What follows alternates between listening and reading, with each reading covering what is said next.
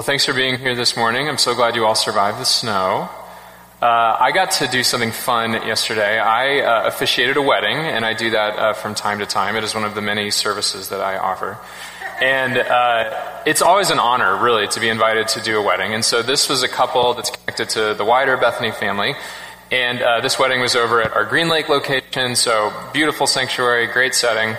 And one of the things this couple uh, chose to do, we actually did this in our own wedding, is uh, they had a unity candle, right? So anybody ever seen this in a wedding where it's like, just like up here, there's the two candles, and then right in the middle, there's like a bigger candle.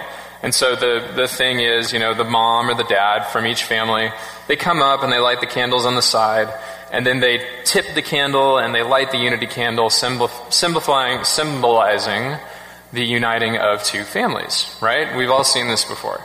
Well, you've never seen it done when I've been around. And this couple lit the unity candles. That was kind of earlier in the service. It was great. And then I'll just say this as a pastor.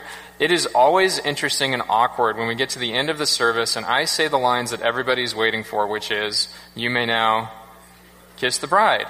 Because if I'm standing here and the couple's right here and they're kissing each other, that's great. That's what everybody's waiting for. But like, what do I do? Like, I'm just standing here. Like, I kind of move out of the way so the photographer doesn't have this shot of me kind of going like, okay, you know. But just, you know, next time you're at a wedding, think about the pastor standing up there and like, oh man, that's just awkward for that poor person. So they kiss each other. You may now kiss the bride. I step back, and my wife will love this. I hip check the table where the unity candle is. Like, full on, just boom! And I'm just like clumsy as all get out. Like this is very normal in our household. I have the spiritual gift of spilling things. I hip check the table where the unity candle is, and I turn around. Nobody's looking at me, by the way, because everybody's like, Yay, you may now kiss the bride. So I'm like, Oh my gosh, I just knocked over the unity candle. Is it still lit? Because how terrible of an image would that be at the end of someone's wedding if the pastor snuffed out the unity candle? Like, oh, just kidding. You guys, th- th- no, you guys don't need that. You're fine. Thankfully, it was okay. So I scramble back there. I prop it back up again. I check the other two to make sure they're okay. And then I get back in my place. Like, nothing happened. We're fine. We're good. And nobody cared because the couple got married. Everybody said, I do. It's all good. The point I'm trying to make here is when I went home, my wife asked me the wedding. And I said it was great. Well, it was fun.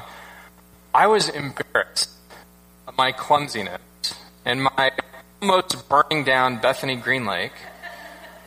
And I didn't want to talk about it. I didn't want to, I didn't want to say, you know, yeah, well, I kind of did that thing that I always do. You've seen me do countless times. You, above all people who love me through my clumsiness. I, I don't want to admit that yet again I had another one of those moments where I nearly burned a building down. It's an example of my brokenness that I'm clumsy.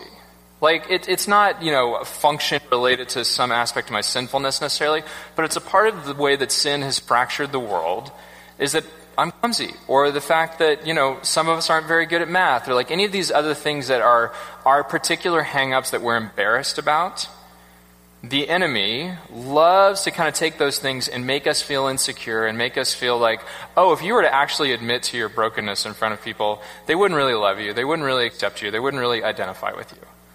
And so for me, clumsiness, even though it's a silly thing, like I hip checked a table, like what's the big deal? It is something that I felt embarrassed enough about that I didn't even tell my wife about it. So there you go. Now you're finding out, Jill.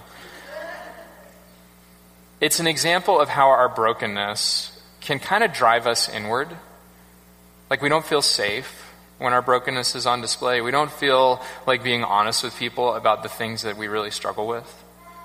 We, we don't feel like our brokenness is actually um, something that other people would care to hear about.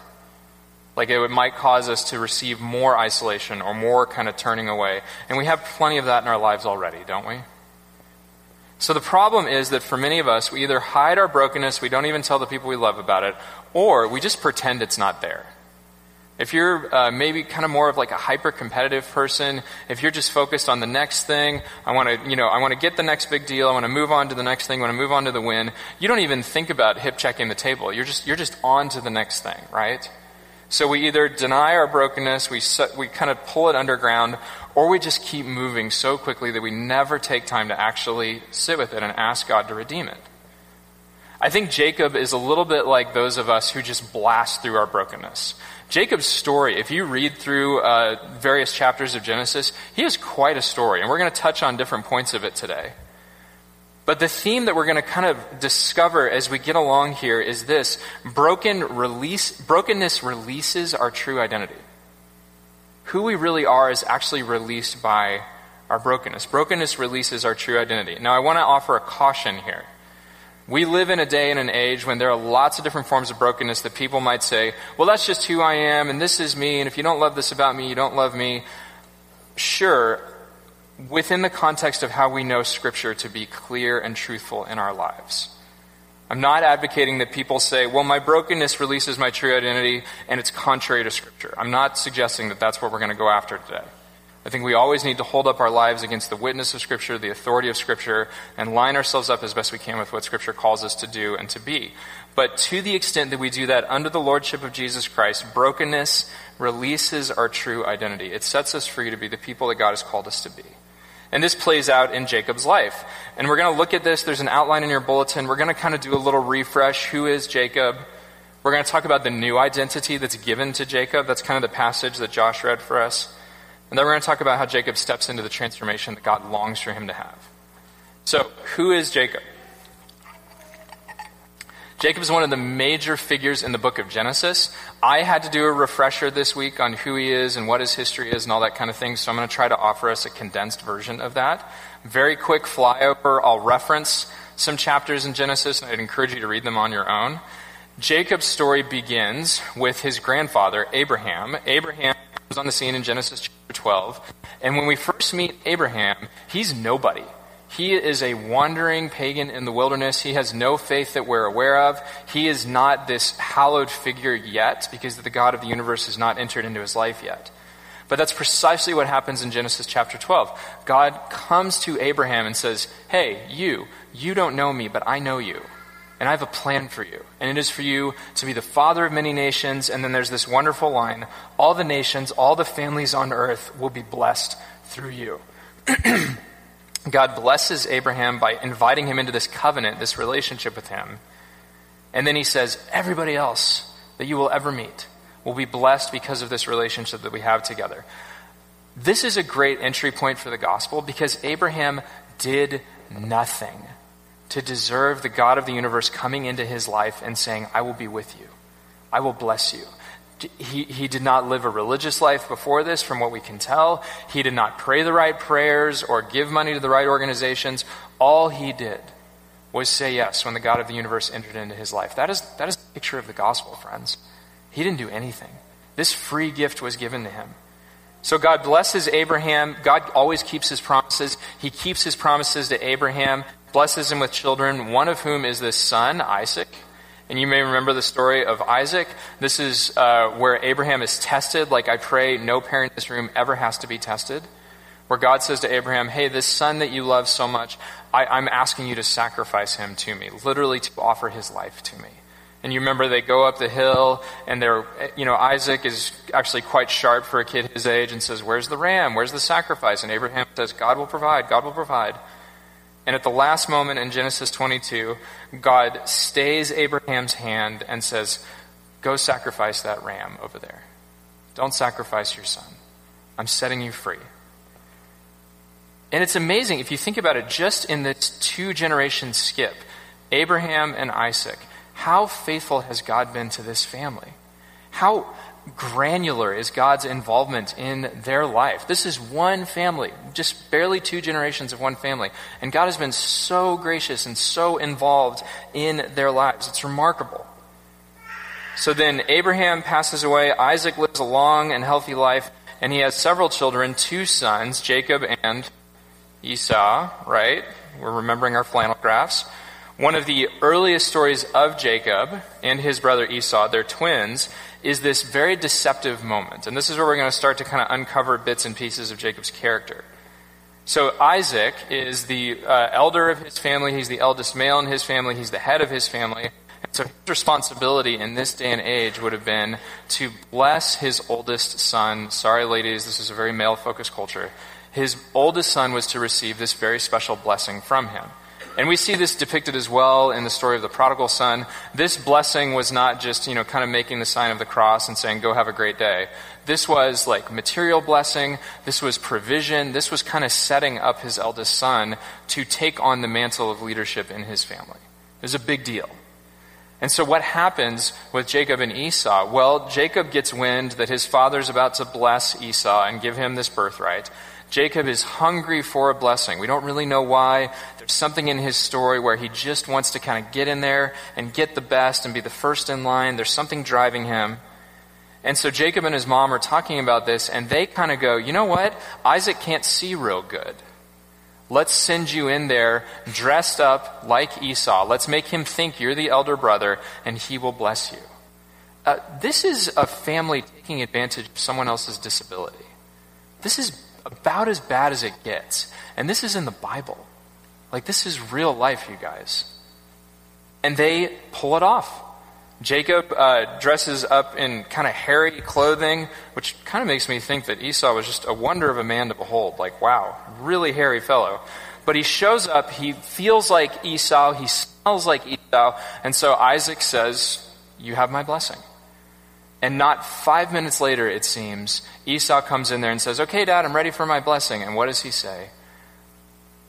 I've been deceived. I already gave it. I, did I not already give it to you? What's happened? He's confused. He's already blind. He's bewildered. And now he's had his own family take advantage of him. And right at the center of it is Jacob. So, what's the point I'm trying to make? Think about the emotional accumulation of baggage and garbage that Jacob already has in his life. Try to picture the state of his heart after all these years of deception. He's tricked his dad right before he died he partnered with his mom in, in essentially robbing his own family of resources. He took away his elder brother's birthright, in a shame and honor culture that was about as shameful as you can get, he's been shamed, actually. By this point in the story, when we meet Jacob before he wrestles with God, he has been deceived by his uncle Laban. You remember this story. He wants to marry this beautiful woman, Rachel, and Laban says, No, you can't do that. And then Laban deceives him, gives him the wrong woman to marry. I don't quite know the optics of that, but that's how it worked out. And then he works for seven years to earn the hand of the woman of his dreams. But he's still longing for something. He's still stuck. He's still after this thing that he can't seem to get his hands around. Up and down, over and under. There's always some striving. He's never at rest. This is the place where we find Jacob. And now, just before the passage we had read for us today, Jacob and Esau are back around each other again. They're in the same country again. They haven't, we, we don't think they've seen each other very much, if at all, before this moment. So since Jacob snuck that blessing away from Esau, maybe they've had no communication. Maybe, like many of our families, they've kind of had a Cold War where they're just not talking to each other. Maybe uh, there's just this rage and this accumulation of, of bitterness and anger toward each other. We all know how this feels. And this is the moment that we find Jacob in. This is the moment when he sends his family and his children away because he's facing the prospect of facing his little his elder brother for the first time and they are both ready to go toe to toe in battle. This is a scary moment for him. Everything's kind of catching up to him, right? And you got to wonder, do you start to think if you're Jacob, oh, there's too much water under the bridge. I'm never going to be able to fix this with my brother. I'm never going to be able to get this right. We all think this from time to time, do we not? We all have moments where we go, it's too far gone. I, have messed up too badly. I've messed up my marriage too badly, or I've been so rude to one of my children, or, or that coworker will never trust me again. We, I think because we have a high responsibility value in our community, we tell ourselves, I'm responsible, and my responsibility has failed here, and there's no way to fix it.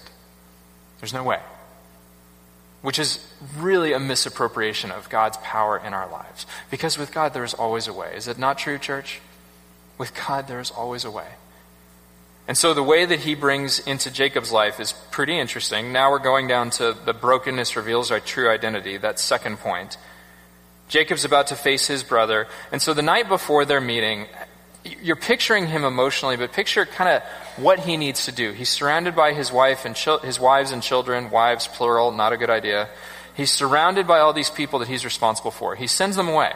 He says, "You guys need to get out of harm's way, or I don't want to have to deal with you, or something." So he's alone. He's sitting by the river all by himself. And honestly, if I'm Jacob, that's when I have my panic attack. That's when I'm thinking to myself, like, I got somebody coming after me tomorrow. I don't know what I'm going to do. Is my family going to be killed? Like, what's going to happen here? This is as dangerous of a moment as Jacob has ever been in.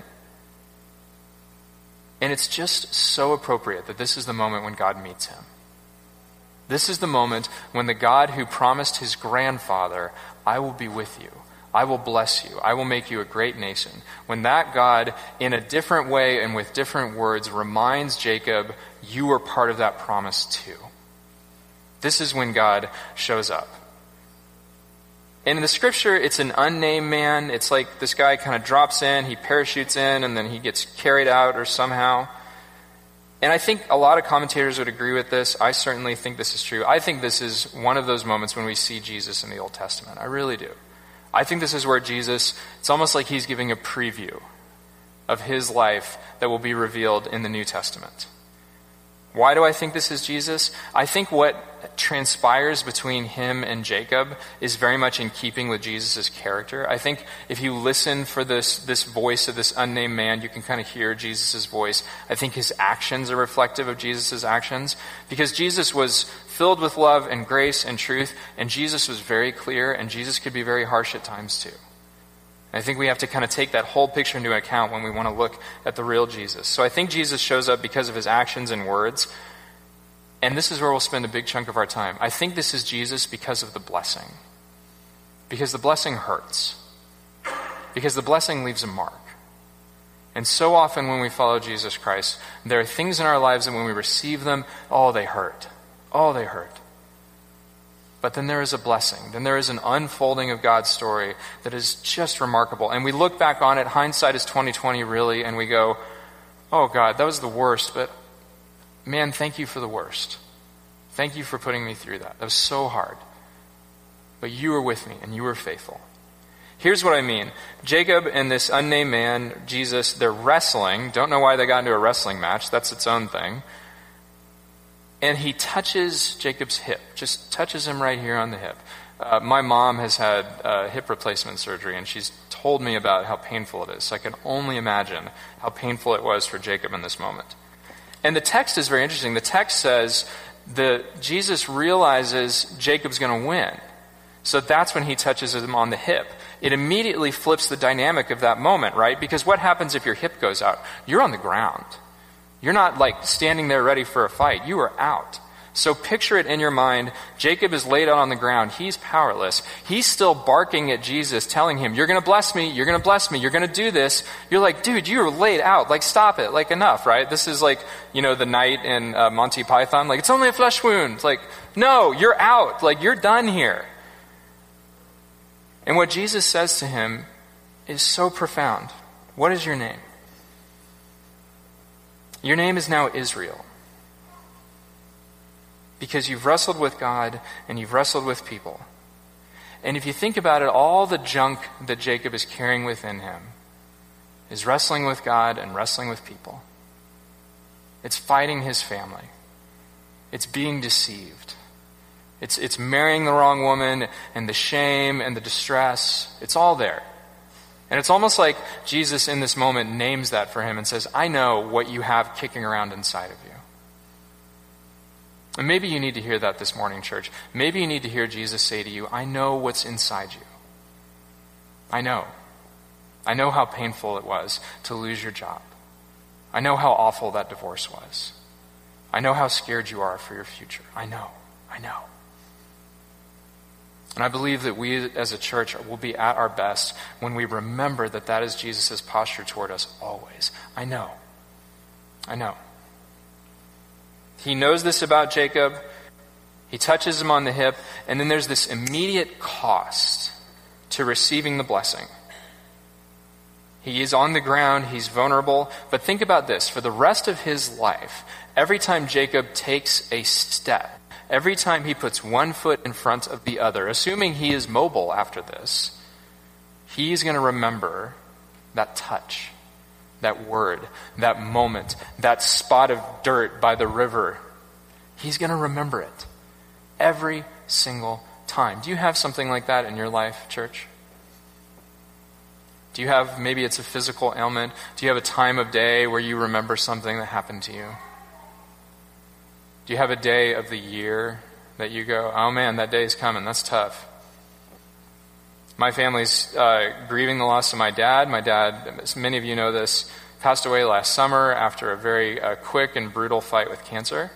And so he passed on August 11th. And so my family, even now, we're talking about what are we going to do? on August 11th? What's that week going to be like? What's that kind of build up to that going to be like? My, my birthday is coming up. My first birthday without my dad's coming up. What's that going to be like? There are these dates, there are these moments that we anticipate because the pain reminds us that there's more going on there than just like, well, I got to go to work that day. And I think for Jacob, every time he took a step after this moment was that moment when he went, oh yeah, God blessed me, but it cost me. And it didn't just cost him his physical mobility. This is what's so fascinating.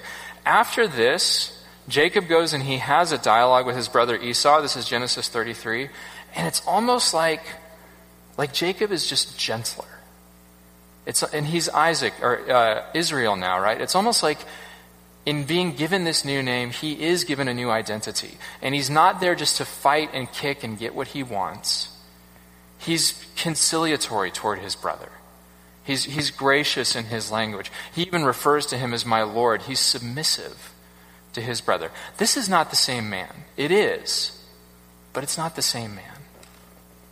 And this is the transformation that Jesus offers to us, and it will come through brokenness. And you, church, me, all have our stories of God's brokenness, of the brokenness that we have received. Maybe we knew it was from God. Maybe we're like, there's no way God would do this. But whatever it was, it was a brokenness that you didn't plan on, and it changed you. When I was in college, I thought uh, the whole time I was in college, like, I'm going to go to law school. I'm going to be a lawyer. Like, this is what I'm going to do. I was an English major, so pre unemployment. And I thought, this is my pathway. Like, this will work out for me. I did not have a plan B. And so I took the law school admissions test, and I just remember sitting there thinking during the test, this is not going well. I don't think I'm going to do very good on this test. That's a terrible feeling to kind of have in your heart, right? And I get home and I tell my roommates how it went, and I'm just like, guys, I think I bombed it. And I called my dad and I said, Dad, I think I bombed it.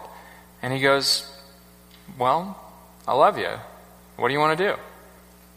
Like, he was always kind of like, Okay, I hear you, but let's take a step. Let, us take the next faithful step. I'm so grateful that I bombed the LSAT. It wrecked me in the moment. I was,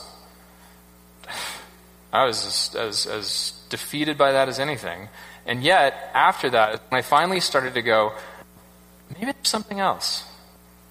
Maybe it is this, this ministry thing. I'd been involved in ministry and I'd volunteered in my church, but I just thought, no, you know, I'll, I'll, do, I'll do the lawyer thing. I'll be faithful in that, and then I'll find ways to be involved in a church. It finally brought me to the place where I could consider this possibility, and I couldn't see that possibility before. Similar thing happened in seminary. I failed a class in seminary. I failed New Testament Greek. Uh, so my Greek is very good because I've had to do it twice.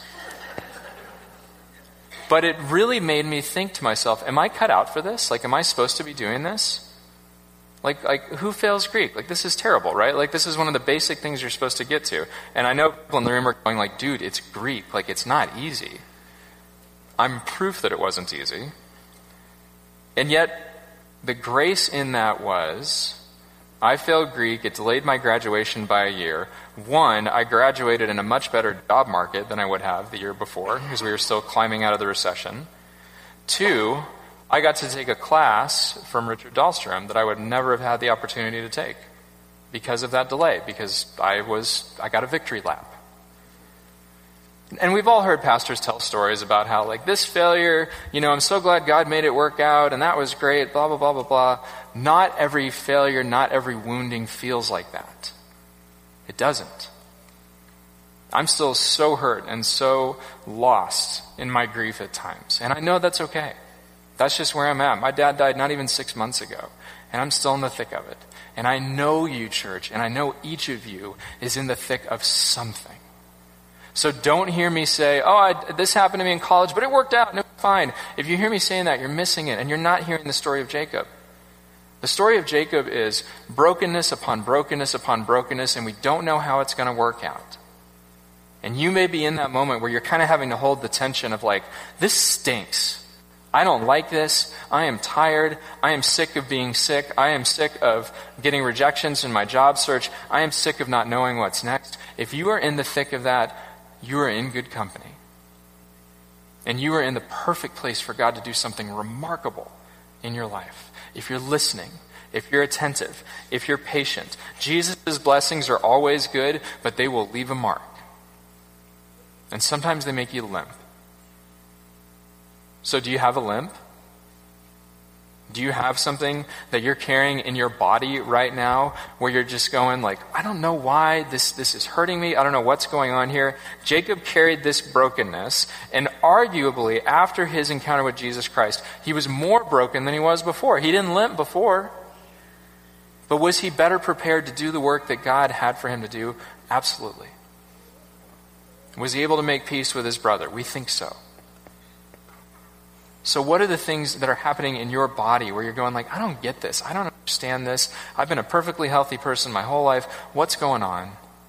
Well, have you asked God what's going on?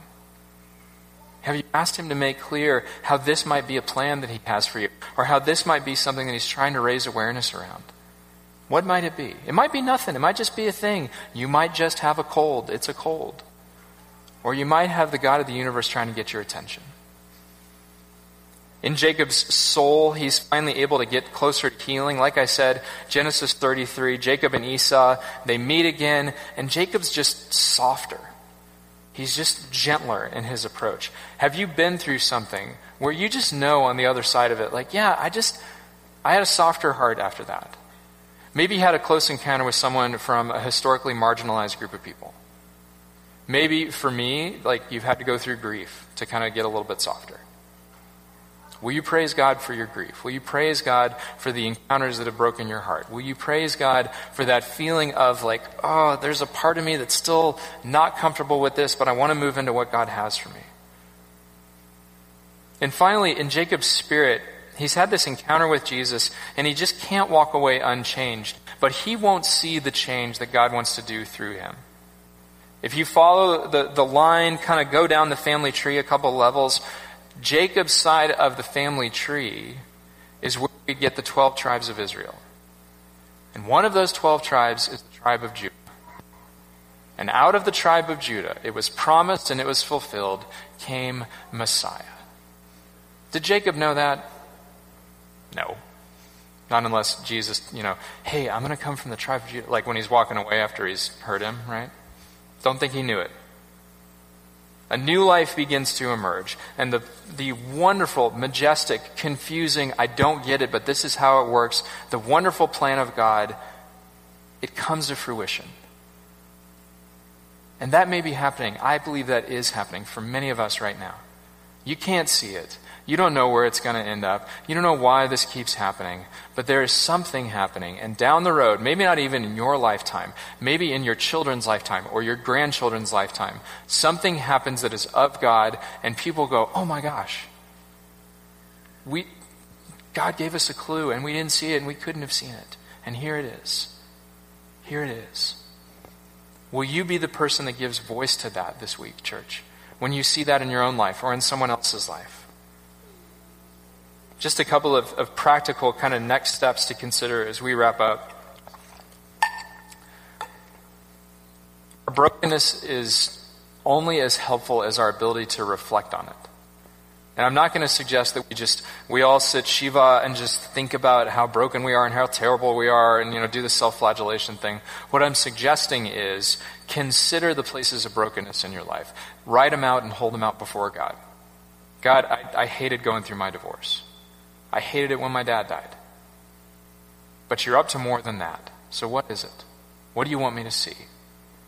To that end, may I just suggest that we follow Jacob's example and we seek solitude. Put solitude on your calendar. A lot of you are going, Yeah, I got plenty of solitude in my life right now. I don't want any more. Solitude is intentionally setting apart time to seek God in the silence where He is your focus. It's not the same as loneliness. I've got a couple of pictures from uh, a recent opportunity where I was able to seek solitude. This past August, I went hiking up Mount Pilchuck. And this is just what I've been able to do from time to time. I get my backpack and I put in, you know, a lunch and a couple bottles of water and my Bible and a journal, and that's it. It's, it's, there's nothing fancy about it. I just go on a hike and I try to listen for God's voice. This particular hike happened the week that my dad died. So I went on this hike on a Wednesday. On Friday, we got the call that uh, they were going to take him off life support. And I'm not going to say that, you know, oh, you know, this, this perfectly prepared me for that. Nothing could have prepared me for that. But I sure am glad I got to spend time with Jesus the week before my dad died. Put solitude on your calendar. Men, come here on Thursday morning and be in the presence of Jesus with other men and pray with me and pray with the men from our community. And women, please help me with this. We need to do a version of this for women. If you are interested in doing a vision retreat, kind of like what we're doing this Thursday, please come talk to me. I would love to have your help. Men, be here at 6 a.m. on Thursday. It won't look quite like this, but it will be a wonderful time for us to reflect and pray and ask God to show us what He wants for our lives. Finally, and I think this is an important takeaway from Jacob's life, he spent so much time trying to earn that blessing. He deceived his father. He made a conspiracy with his mother. He was deceived. And then there was no deceiving when he met Jesus. So, church, hold out before God this week. Where am I trying to earn it? To earn this free gift of salvation. Remember, two genera- or two, uh, yeah, two generations before Jacob, Abraham received this blessing. It was there the whole time. It was there the whole time. Jacob didn't have to strive for this. He didn't have to try to kick down the door. It was given to him by God, given to his grandfather, and then meant to be passed along throughout the generations. He didn't have to do all this hemming and hawing and working himself into a lather to try to earn this blessing. It was given. And one of my worries for us as a church is that we will miss the blessing that God has given to us in Jesus Christ, in our fellowship, in our community. And we'll just keep working ourselves into a lather about these other things instead of saying, Oh, God, I see your goodness. Thank you. Thank you. I'm so grateful. So, friends, I offer these as encouragements, and I offer this final thought. If God can use a broken person like Jacob and use his brokenness to bring out a new identity, he can use you and He can use me. Amen? Amen. Let's pray together.